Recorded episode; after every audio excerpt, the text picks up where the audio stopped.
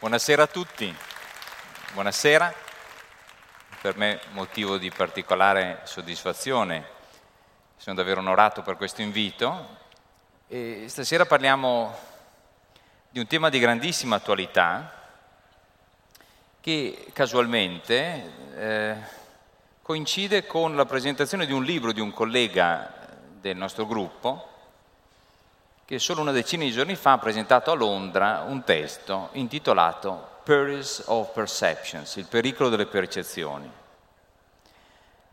Questo testo parte da una serie di ricerche che abbiamo iniziato ad avviare nel duemilaquattordici.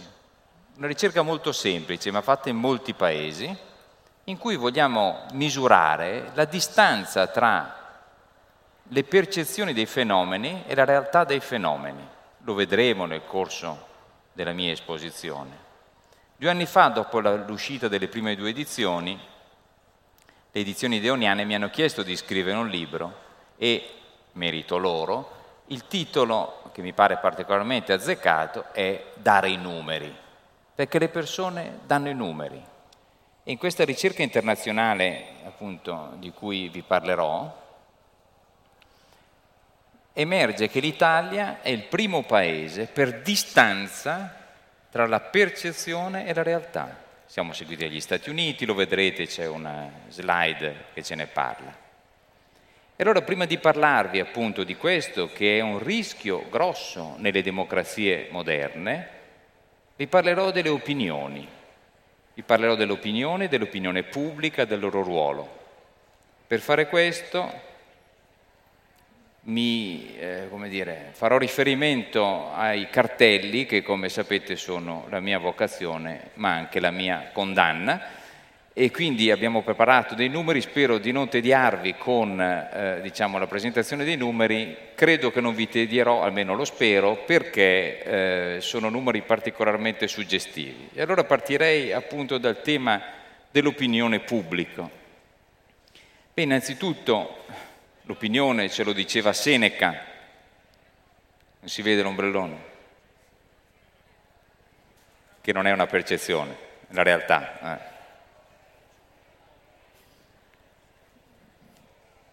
Credo che non si possa fare nulla se non chiuderli, io guarderò il sole ma non ho problemi, vedete voi? Come preferite. Allora, partirei dalla definizione di Seneca. Spesso nel giudicare una cosa ci lasciamo trascinare più dall'opinione che non dalla vera sostanza della cosa stessa. Credo che non vedano loro le slide. Io li chiuderei. Per me va bene.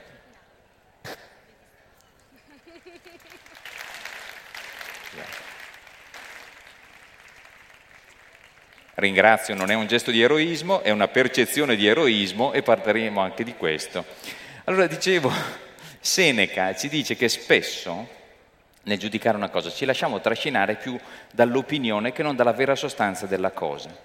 Ed è interessante riflettere sul concetto di pubblica opinione. Mai come in questo periodo si è parlato dell'opinione pubblica. Immaginate tutta la retorica politica e non sola, e non solo, in cui si parla degli italiani, cosa pensano gli italiani, le opinioni degli italiani. Ebbene, cos'è la pubblica opinione? In realtà il termine pubblico sta a significare che riguarda la moltitudine delle persone, ma sta a significare anche che l'opinione è pubblica perché si occupa di cose pubbliche, il bene comune, gli interessi generali, la res pubblica, in una parola. Però nell'analizzare le opinioni, già Platone ci metteva in guardia rispetto alla differenza tra la doxa, e quindi la conoscenza sensibile, e l'episteme, e cioè la conoscenza intelligibile, l'evidenza scientifica, empirica. Ebbene, mai come in questo periodo viviamo un contrasto tra queste due dimensioni. Perché è importante l'opinione pubblica? E soprattutto, come si misura l'opinione pubblica? Beh, innanzitutto, avere opinioni è connaturato a noi, è connaturato all'uomo. Ciascuno di noi ha un'opinione su un qualsiasi fatto. su una qualsiasi oggetto con cui entra in relazione. Ma la misurazione delle opinioni è un fenomeno relativamente recente e in particolare tiene conto di quelli che sono stati i grandi, i grandi cambiamenti sociali alla fine dell'Ottocento, inizio Novecento, l'affermazione della società di massa, i consumi di massa. Ecco allora che molti studiosi hanno deciso di analizzare il rapporto che esiste, per esempio, tra i mezzi di informazione e la formazione delle opinioni. Ma non solo. Il mondo delle aziende, delle aziende commerciali, si stavano affermando i consumi di massa, incominciano a porsi alcuni interrogativi su quelle che sono le opinioni dei consumatori. Non è un caso che proprio nel millenovecentotredici esce un libro in cui il tema di fondo è The Consumer is the King, il consumatore è il re. Al centro delle scelte delle aziende c'è il consumatore, bisogna conoscere il consumatore e i suoi bisogni per poter prodor, proporre prodotti e servizi in linea con queste aspettative. Ecco allora che prima dei sondaggi d'opinione nascono le ricerche di mercato. E guardate bene che le ricerche di mercato sono uno strumento essenziale per le aziende, perché consentono alle aziende, come dicevo prima, di proporre prodotti e servizi in linea con i bisogni reali o latenti dei consumatori. Tutto questo ha portato a una moltiplicazione dei prodotti. Quando entriamo in un qualsiasi supermercato vedete decine di metri di scaffali di yogurt, per esempio. No, provate a immaginare, lo dico soprattutto alle persone della mia generazione, quando eravamo piccoli non c'erano gli yogurt che abbiamo oggi, una moltiplicazione enorme del numero di prodotti, alla frutta, senza frutta, da bere, con yogurt, con latte intero, eccetera, eccetera. Ecco, dietro tutto questo ci sono dei bisogni, bisogni espressi, a cui le aziende casearie rispondono con dei prodotti specifici. Le aziende inseguono il consumatore? Per certi versi sì, però se vedete ci sono anche tutta una serie di altri elementi che entrano in gioco. Provate a immaginare l'affermazione del bio. Nasce da ricerche che individuano delle tendenze nuove, dei bisogni nuovi, così come tutta una serie di altri elementi che vengono presi in considerazione partono da ricerche, ricerche che vengono fatte su campioni rappresentativi di popolazione, di consumatori, di cittadini e così via. Ecco allora che molto spesso quando parliamo di ricerche pensiamo alle ricerche sui prodotti, alle ricerche con cui capisco benissimo che infastidiamo spesso cittadini e consumatori, ma volte a migliorare la qualità dei prodotti. Quante ricerche vi vengono fatte dalle case automobilistiche per sapere quali sono le componenti del servizio che avete apprezzato o che al contrario non vi sono piaciute? Ebbene, le ricerche servono per avvicinare il mondo delle imprese ai consumatori, le ricerche di mercato. Ma le ricerche sulle opinioni hanno tutt'altro significato e tutt'altra funzione.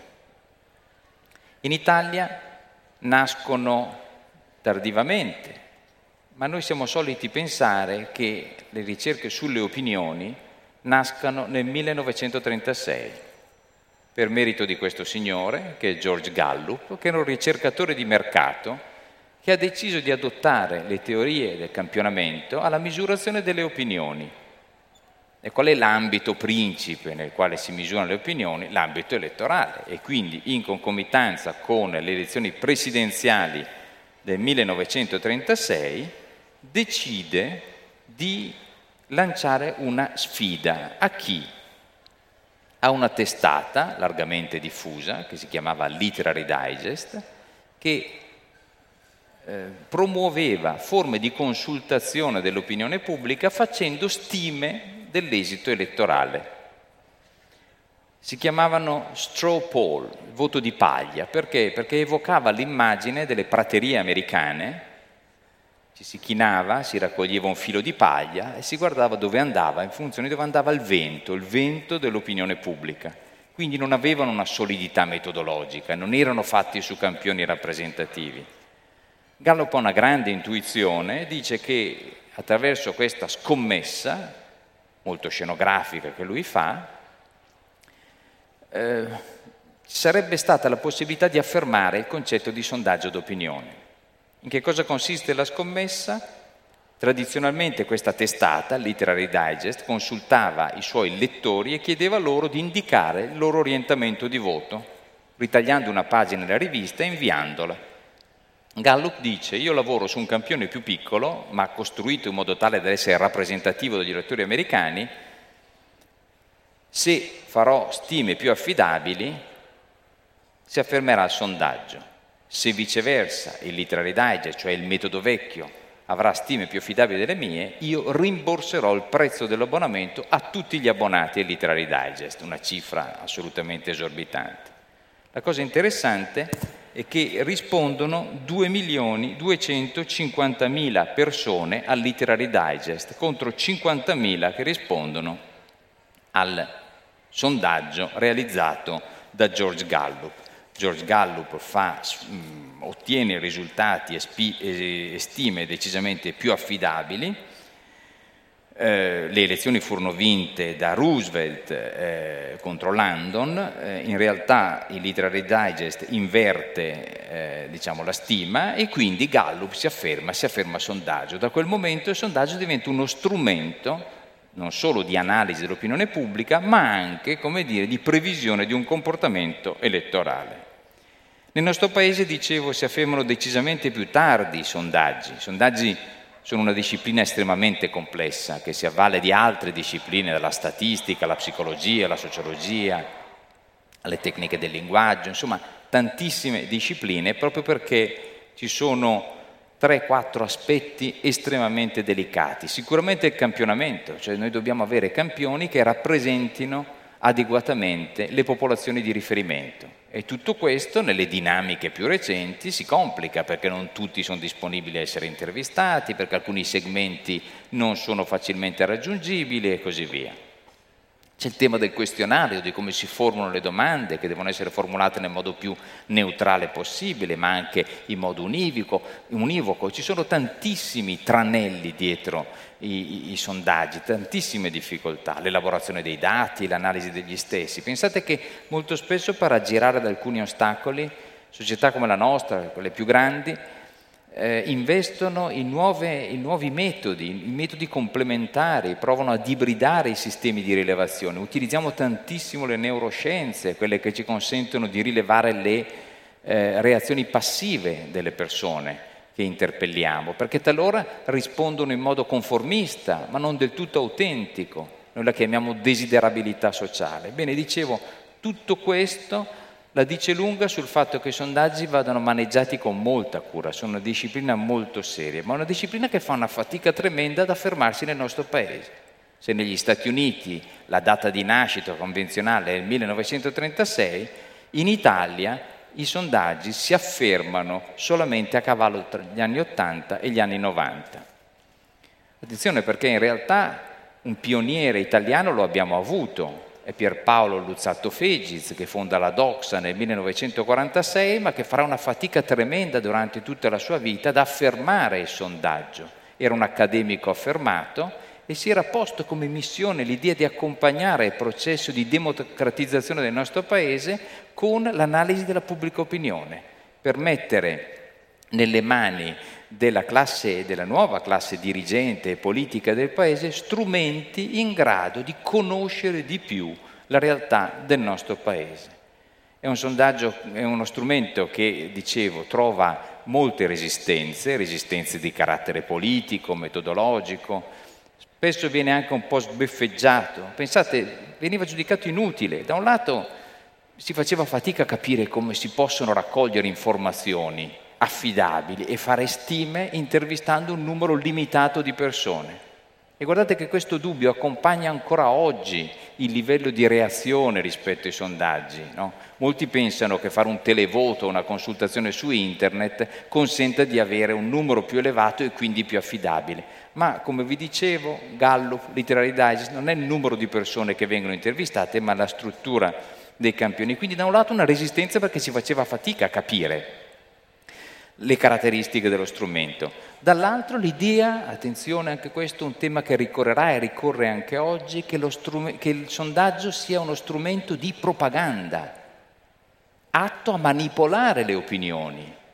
Nel momento in cui io presento la distribuzione delle opinioni del paese rispetto a un tema specifico o a un leader politico, c'è il sospetto che questo venga fatto per modificare i comportamenti e le opinioni dei cittadini. Era considerato inutile il sondaggio. Pensate, all'epoca si diceva che tutto sommato bastava avere il numero dei lettori di alcune testate, quelle politiche, l'Unità, il Popolo, l'Avvenire, no scusate l'avvenire, l'Avanti e così via, come se ci fosse una totale sintonia tra il lettore di quel quotidiano e le sue opinioni, e come se tutti leggessero quei quotidiani. Ecco allora che si faceva fatica. E quando si affermano i sondaggi? Noi siamo soliti dire che con la caduta del muro di Berlino, con l'indebolimento delle, delle due subculture, col venir meno del voto ideologico, ci siano alcuni alcune precondizioni che determinano l'affermazione del sondaggio nel nostro paese. Il nostro è un paese particolare, per cui abbiamo avuto anche la grande inchiesta di Mani Pulite, Tangentopoli, che mette in discussione il rapporto tra cittadini e politica, e partiti e leader politici. Ebbene, tutto ciò determina che cosa? Una grandissima mobilità elettorale. Cioè i partiti, i soggetti politici, non possono più contare su un consenso granitico, non possono più contare sul fatto che ad ogni elezione c'era come una sorta di chiamata alle armi. E allora si devono dotare di strumenti per capire quali sono gli orientamenti degli elettori, i loro bisogni, le loro aspettative, le loro domande, le caratteristiche dell'elettorato di ogni partito.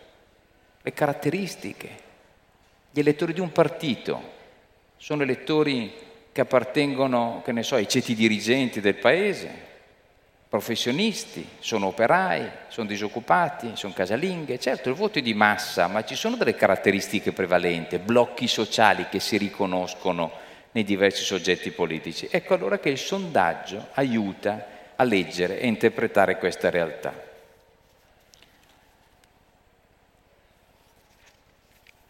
Però analizzare le opinioni vuol dire fare i conti con delle trappole. E allora parlavo prima dei pericoli delle percezioni. Perché ci sono dei pericoli dietro le percezioni? Perché le percezioni sono una lettura soggettiva di una realtà che può prescindere dalle caratteristiche della realtà stessa. Ma dobbiamo essere tutti consapevoli che sono le percezioni che guidano i nostri comportamenti. Non sono, non è la realtà, non è il dato evidente, non è l'episteme, è la doxa che guida. Ecco allora che faccio una rapida carrellata di quello che è emerso in queste ricerche. Ci sono temi di grande attualità, pensate al tema dei migranti nel nostro paese, quanto è mediatizzato, quanto è politicizzato. E allora siamo andati a confrontare i dati delle statistiche ufficiali con i dati che sono la rappresentazione dei citt- che i cittadini danno di quel fenomeno. Faccio una rapida carrellata, li vediamo. Per esempio, quanti sono gli immigrati nel nostro paese? Quante A quanto ammonta la percentuale di stranieri presenti nel nostro paese?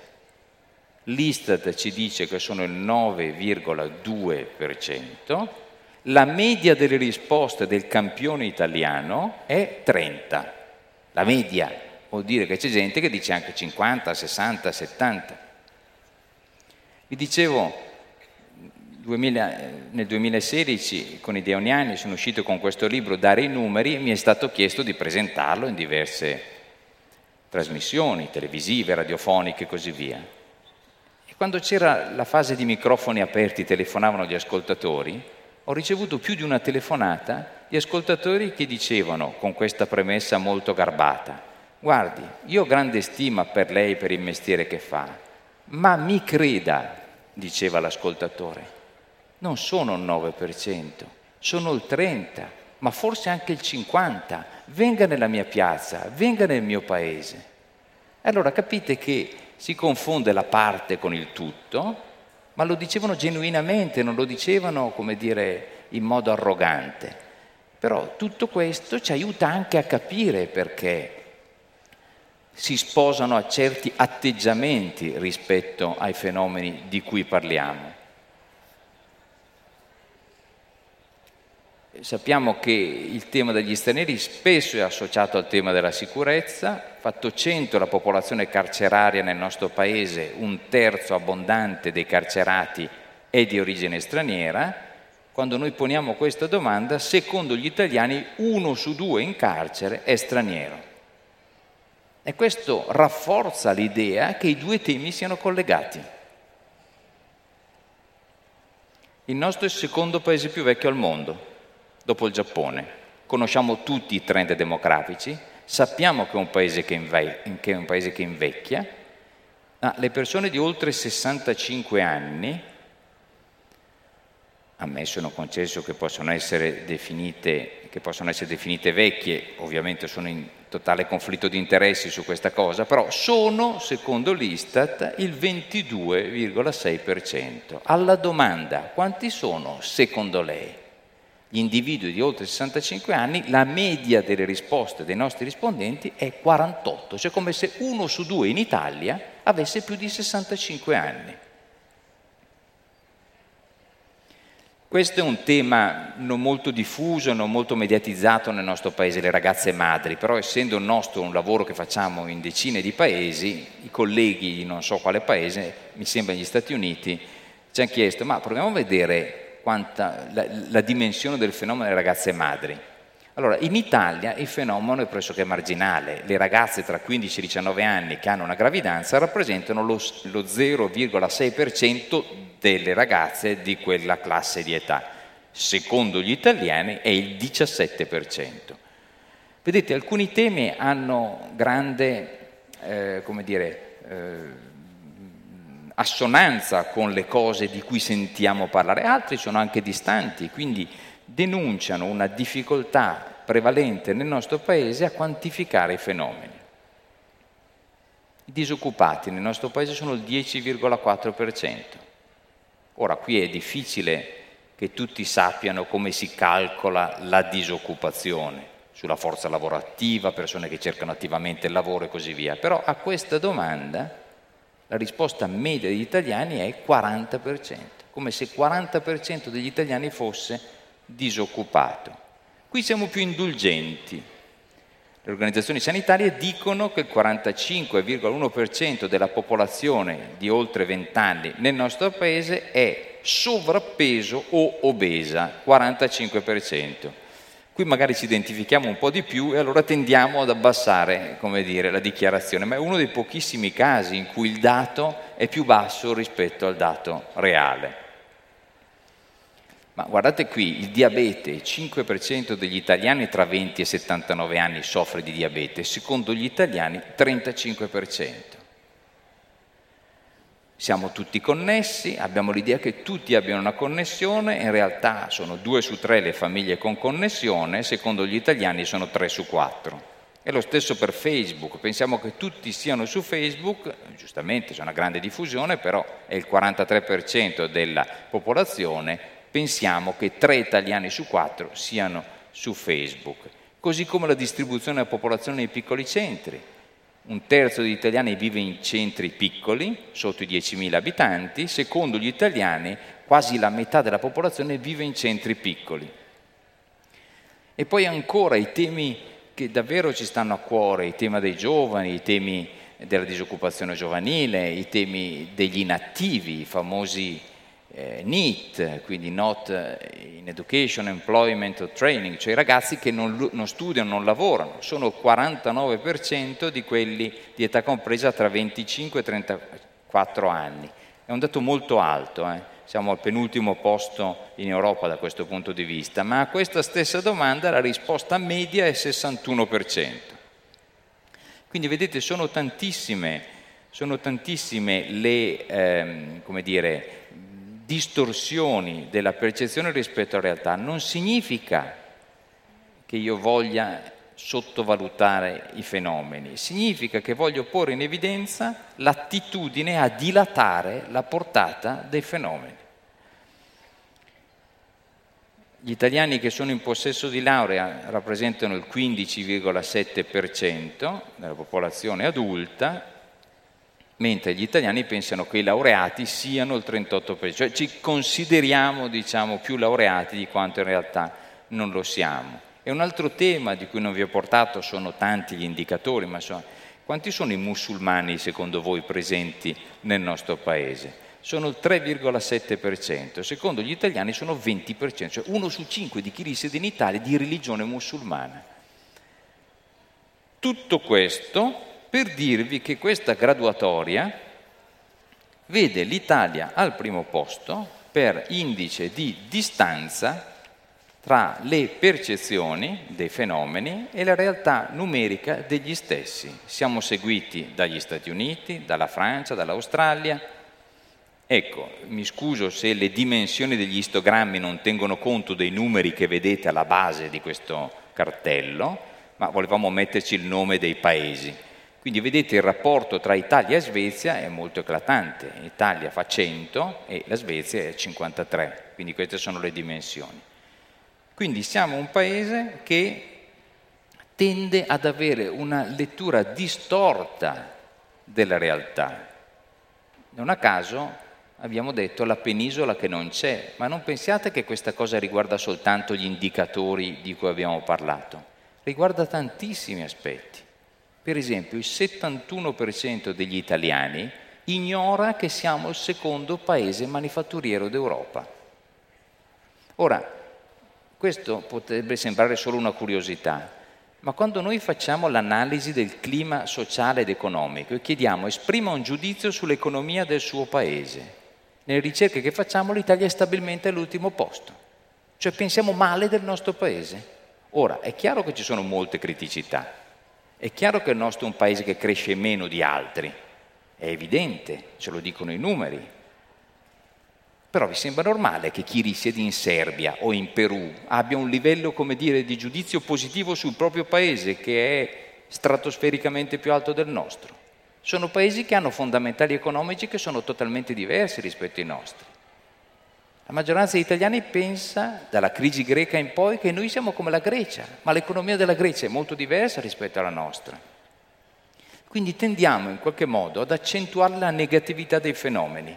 E questo guida i nostri comportamenti. Un italiano su tre pensa che il peggio della crisi, la crisi che è iniziata nel duemilaotto, il peggio debba ancora arrivare. E voi non potete convincerli che in realtà le cose stanno un po' migliorando, che abbiamo passato la, la fase più difficile e così via. Perché se loro sono persuasi che questo è il momentum della crisi, adatteranno i loro comportamenti di acquisto, di consumo, di risparmio, di investimento a quella che è la loro percezione. Per questo le percezioni sono importanti. E allora perché, perché siamo ignoranti, tanti si chiedono, no? Usando un termine magari un po' forte. In realtà noi riteniamo che ci siano almeno tre aspetti con cui fare i conti. Un primo aspetto ha a che fare con un livello di istruzione che nel nostro paese è un po' più basso. Si parla di analfabetismo numerico, analfabetismo funzionale, di vari tipi di analfabetismo. In realtà dobbiamo essere tutti consapevoli che la popolazione adulta di questo paese, quindi diciotto anni ed oltre, per il cinquantasette per cento al massimo ha raggiunto la terza media. Non significa che siano ignoranti, significa che forse hanno meno strumenti per leggere una realtà che è sempre più complessa. Pensate, il ventiquattro per cento degli adulti, cioè di gente che va a votare, ventiquattro per cento al massimo ha raggiunto la licenza elementare. trentatré ha raggiunto la licenza media. La somma di questi due ci dà quel cinquantasette di cui parlavo. Allora provate a collegare i fili, la semplificazione del linguaggio, la semplificazione delle proposte politiche. Ma voi sapete quanti italiani sanno che cos'è lo spread? E guardate che è un numero limitatissimo, un italiano su quattro ne dà una definizione corretta. Eppure questo è uno spettro che agita i nostri sonni, che lo ha fatto nel duemilaundici, come ricorderete, quando si è imposto nel, nella, nella retorica pubblica il tema dello spread, e lo agita anche oggi. È un dispositivo che in qualche modo è stato considerato molto benefico per la nostra economia, quello varato dalla Banca Centrale Europea, il quantitative easing. Secondo voi sapete quanti italiani sanno di cosa stiamo parlando? Meno del dieci per cento. Allora, in situazioni di questo tipo dobbiamo essere tutti consapevoli del fatto che un'istruzione bassa non consente sempre di disporre di una cassetta degli attrezzi che ci consenta di leggere la realtà, una realtà davvero complicata. Il secondo motivo per cui si pensa che siamo ignoranti è quella che uno psicologo sociale americano, Daniel Herda, chiama analfabetismo numerico legato alle emozioni. Che cosa significa? Significa che quando siamo messi nella condizione di dare una dimensione numerica di un fenomeno, se questo fenomeno ci preoccupa molto, tendiamo inconsapevolmente a dare una dimensione superiore. Provate a pensare al tema della sicurezza. Quando noi chiediamo, gli omicidi sono aumentati o diminuiti rispetto agli anni novanta? Gli italiani ci dicono sono aumentati. Ora, stiamo parlando di omicidi, non di scippi che magari non si denunciano. No. Gli omicidi sono meno della metà di quelli che ci furono negli anni novanta, dove peraltro le organizzazioni criminali erano decisamente più attive, mi riferisco ovviamente a mafia, 'ndrangheta e così via. Però al di là del fatto che c'è una distorta percezione, talora, talora si accendono allarmi sociali forti su un tema che è molto relativo rispetto ad altri contesti. Per intenderci, il numero di omicidi perpetrati in un anno nel nostro paese corrisponde, grosso modo, mi permetterete di essere un po' approssimativo, al numero di omicidi che si perpetrano nella città di Chicago in un anno, e Chicago ha una popolazione grosso modo paragonabile a quella di Roma. Ora, questo per dare l'idea di come tante volte relativizziamo le cose, le enfatizziamo e siamo un po' trascinati da emozioni. E non è un caso che nel novero dei paesi nei quali realizziamo questa ricerca sono quelli latini, dove le emozioni sono più forti rispetto ai paesi nord europei, per esempio, che le distorsioni sono più elevate su alcuni temi. Il terzo aspetto, un aspetto estremamente delicato, ci torno tra un secondo, è costituito dalle modalità con cui le persone si informano, quella che viene chiamata la dieta mediatica. Come ci informiamo? Come acquisiamo le informazioni? Ma in generale, come si formano le opinioni? In grosso modo abbiamo tre aspetti che, con cui dobbiamo fare i conti. Uno, l'evidenza empirica diretta, anche se questa ci porta a degli strabismi o a leggere le realtà in modo distorto, vi dicevo prima, no? Il numero di stranieri, l'ascoltatore che mi chiama mi, mi vuole convincere che in realtà sono molti di più di quelli che l'Istat misura.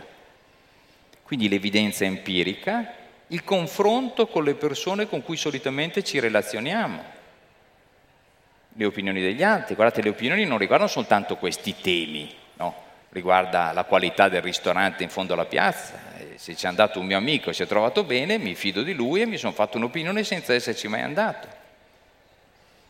E il terzo aspetto, quello che sta crescendo in termini di importanza, è legato ai mezzi di informazione. E allora mi soffermo su questo tema perché è un tema estremamente critico.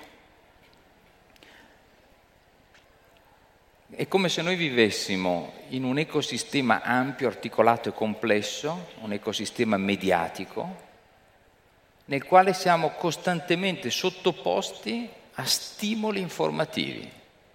Provate a pensarci. Ancora una volta rinvio alla mia generazione, alle generazioni precedenti. I telegiornali c'era soltanto quello di prima serata. Immaginate, oggi abbiamo reti all news, abbiamo la moltiplicazione dei canali col digitale, abbiamo finestre informative in ogni momento. E mi riferisco alla televisione perché la televisione è il mezzo principe nel nostro paese e continua a esserlo. I dati del Censis, che misurano la dieta mediatica, ci dicono che la televisione è utilizzata al novantadue per cento della popolazione. E poi la radio, per esempio. La radio, rispetto a qualche anno fa, adesso ad ogni, allo scoccare di ogni ora ha una piccola finestra informativa, molto rapida e concisa, come sappiamo, che ci dà un'informazione, l'aggiornamento delle informazioni. E poi c'è, c'è internet, ne parlo tra un secondo. E poi abbiamo i quotidiani, settimanali e mensili, che guarda caso sono i mezzi che sono più in difficoltà. E questo ha un impatto sulla formazione delle opinioni. Sapete quanti quotidiani si vendono a pagamento in un giorno? Meno di due milioni e mezzo. Sapete all'inizio della crisi nel duemilaotto quanti quotidiani si vendevano? cinque milioni e centoquarantunomila. E sapete inizio secolo quanti erano? sei milioni. È uno strumento che sta perdendo di importanza nella dieta mediatica dei cittadini. E cresce internet, con tutti i problemi connessi a internet. Ci arrivo tra un secondo. Tutto questo determina la contraddizione che vedete in questo cartello. Noi abbiamo una popolazione più informata, ma meno capace di discernimento. Perché noi sappiamo quali sono i fatti che ci investono, vicini e lontani, ma facciamo fatica a farci un'idea. Quando dicevo i quotidiani calano, ma il quotidiano è lo strumento che ci induce a pensare, a leggere, a dedicare del tempo. E quelli fatti meglio ci consentono anche di vedere il confronto tra opinioni sugli stessi fatti. Ecco allora che, e appunto parliamo di internet, internet rappresenta diciamo, una straordinaria opportunità informativa, diciamocelo, straordinaria, ma presenta tre problemi. Un primo problema è che si accentua l'attitudine ad autoselezionare le notizie. Cioè io vado in internet, ho un'informazione in tempo reale, ciascuno di noi in questo momento accendendo il proprio smartphone, guardando su un sito, sul portale di un quotidiano, vede cosa sta succedendo, no? Siamo informati, vediamo. Però tendiamo a selezionare le cose che ci interessano di più e questa ha come conseguenza il rischio di avere, come posso dire, una scarsa contestualizzazione delle notizie, una scarsa capacità di gerarchizzare le notizie. Io faccio sempre un esperimento con i miei studenti università e chiedo: ma qual è stato il fatto saliente della settimana? E abbiamo risposte molto diverse tra di loro, perché c'è chi mi parla del rigore non dato alla squadra del cuore, eh? E chi mi parla di, di, di problemi legati alla geopolitica, capite? E questo è il primo problema, l'autoselezione delle notizie. Il secondo problema è legato alle notizie fasulle. Allora, le notizie fasulle, fake news, se ne parla molto, e questo sono un rischio perché la capacità di distinguere una notizia vera da una notizia falsa è, come posso dire, un'impresa ardua. Un'impresa ardua. Abbiamo recentemente concluso uno studio sulle fake news e abbiamo chiesto tante cose. Ma abbiamo chiesto, ma secondo lei gli italiani sanno distinguere notizie false dalle notizie vere? Soltanto un italiano su quattro pensa che gli altri siano in grado di farlo. Ma la domanda, ma lei è capace di farlo? La maggioranza assoluta dice sì. Quindi gli altri no, ma io so distinguerle. In realtà non è esattamente così come sappiamo e sappiamo anche che c'è una ridondanza di notizie false. Guardate, non riguarda soltanto il nostro paese, evidentemente è un tema globale e la ricerca di cui vi ho parlato è globale. Basti pensare, per esempio, che nel periodo che va dall'agosto all'elezione del Presidente della ehm, degli Stati Uniti d'America, Trump, ci sono state otto, solo su Facebook, otto virgola sette milioni di notizie false che hanno sopravanzato le notizie vere, che si sono fermate a sette virgola tre milioni. Ora, sono notizie molto variegate, evidentemente, che però orientano le opinioni. In questo testo mi piace farlo, anche per sorridere un pochino, ricordare una vicenda che ha riguardato il nostro paese e le elezioni del duemilatredici. Ve le ricordate tutti le elezioni del duemilatredici, le elezioni shock, no? In cui una formazione politica nuova, il Movimento cinque Stelle, si afferma, sia pure di due decimali, sul P D di Bersani. Si è trattato di una tornata elettorale che ha mostrato il più alto tasso di cambiamento di voto rispetto al voto di, delle elezioni precedenti del duemilaotto. Si chiama tasso di volatilità, quindi un vero e proprio terremoto politico. Erano molti motivi che stavano alla base di questo cambiamento di voto, però uno dei motivi era l'atteggiamento di antipolitica, chiamiamolo così. E quindi in una situazione di crisi eh, che il Paese stava vivendo, si guardava con particolare fastidio ai privilegi della politica, ai costi della politica e a tutta una serie di elementi che allontanavano la politica dal cittadino. Ebbene, è uscita questa notizia alla vigilia, qualche settimana prima delle elezioni del duemilatredici. Ieri il Senato della Repubblica ha approvato con duecentocinquantasette voti a favore e centosessantacinque astenuti il disegno di legge del senatore Cirenga che prevede la nascita del Fondo per, le, per i parlamentari in crisi, creato in vista della imminente fine della legislatura, cioè immaginando che molti non sarebbero stati rieletti, c'è stato un disegno che ha stanziato un importo. Ora, questo fondo prevede lo stanziamento di centotrentaquattro miliardi di euro da destinarsi a tutti i deputati che non troveranno lavoro nell'anno successivo alla fine del loro mandato. E questo quando in Italia i malati di S L A sono costretti a pagarsi da soli le cure. Rifletti e fai girare. Ora, era una notizia palesemente falsa. Il senatore Cirenga non è mai esistito, bastava fare una ricerca in internet. La somma dei votanti favorevoli, duecentocinquantasette, e astenuti centosessantacinque, era pari a quattrocentoventidue, mentre nel nostro Senato siedono trecentoquindici senatori.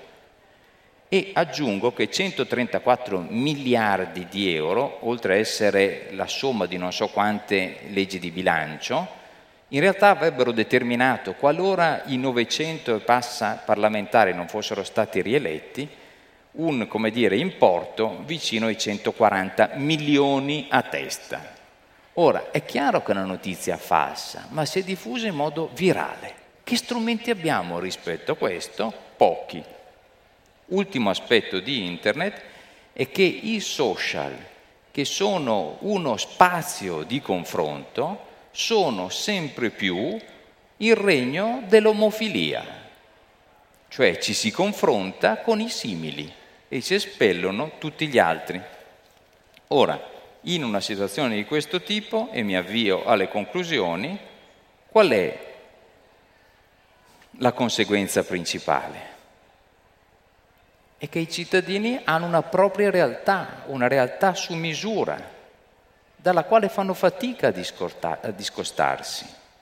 E anche chi si confronta di più in rete, ma non solo, tende a trovare conferme dei propri pregiudizi. Come ci diceva però Voltaire, il pregiudizio è un'opinione senza giudizio, e Einstein diceva è più facile spezzare un atomo che un pregiudizio. E allora, mi avvio davvero all'ultima parte, vi volevo far riflettere su questa copertina dell'Internazionale. E del marzo duemiladiciassette, è intitolata La fine dei fatti. Cioè noi non viviamo solo in un paese che fa fatica ad avere contezza dei fenomeni e tende a portarne la, la, scusate, ad, ad aumentarne la portata, a dilatarne la portata. Siamo in un paese nel quale mettiamo in discussione i dati. Oddio, il dato non è che abbia una sua sacralità, il dato è perfettibile, il dato non è la verità, ma è uno strumento che ci consente di leggere la verità nel modo più neutrale possibile. La statistica ufficiale nasce come strumento di democrazia, perché i soggetti sociali, economici e politici possono pensarla in modo completamente diverso, ma tutti si ritrovano nella, come dire, accettazione di un dato. Oggi non è più così. I dati statistici sono considerati, non solo i sondaggi, se arrivo tra un secondo, sono considerati uno strumento manipolato nelle mani delle élite. E allora non ci credo. Non credo nella scienza. Le polemiche sui vaccini sono solo uno dei tanti esempi. Non credo nei conti pubblici, non credo quando, parlando, come posso dire, delle conseguenze di un eventuale provvedimento politico che dovesse riguardare l'occupazione, i costi derivanti dall'adozione del reddito di cittadinanza, le modifiche alla legge Fornero, i costi legati, che ne so, alla messa in sicurezza del territorio, tutto quello che volete. Non mi fido. E a un numero se ne contrappone un altro. E in assenza della capacità di distinguere tra un numero affidabile e uno meno affidabile, mi affido al leader politico o all'interlocutore che mi è più simpatico o a cui sono più vicino. Questo è il rischio, il rischio di non ritrovarsi nemmeno nella lettura del paese. Questo riguarda le statistiche ufficiali e riguarda ancor più i sondaggi. I sondaggi che, come vi dicevo, sono uno strumento estremamente delicato, che va maneggiato con molta cura e che mai come in questo tempo sono sottoposti a molte sfide, sfide sicuramente metodologiche, perché riuscire a portare in evidenza anche le contraddizioni individuali non è cosa facile, come vi dicevo. Ma sono sottoposti anche alla sfida della credibilità, evidentemente. Perché oggi dire che un leader politico è in calo di fiducia, oggi, da qualche anno, evidentemente è considerato lesa maestà, perché si pensa che il sondaggio possa orientare altre opinioni. Ecco allora che lo si scredita, o si attribuisce una paternità politica a chi fa il mio mestiere. Però il sondaggio sarà sempre più importante per riuscire a comprendere i fenomeni, ma è uno strumento che, a mio parere, deve prestare molta attenzione ai rischi di un utilizzo distorto, improprio, manipolatorio. Molto spesso è utilizzato come strumento per orientare le, le opinioni, e allora chiudo volendovi mettere in guardia rispetto ai rischi della sondocrazia. È un termine che a me piace molto, che è stato coniato dal professor Rodotà nel novantaquattro, quando uscì un suo testo intitolato Tecnopolitica, e ci voleva mettere in guardia rispetto a questo fenomeno che stava crescendo in quel momento. Erano i sondaggi che si stavano affermando anche nel nostro paese. Io utilizzo il termine, ma riempio di contenuti un po' diversi rispetto a quelli del professor Rodotà.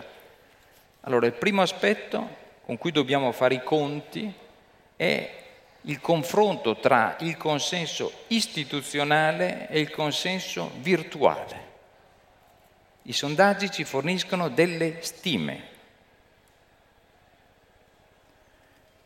Voi sicuramente, seguendo, leggendo, ascoltando le notizie, sentirete dire sempre più spesso gli italiani, gli interessi degli italiani. Siamo il primo partito, il consenso nei nostri confronti è altissimo.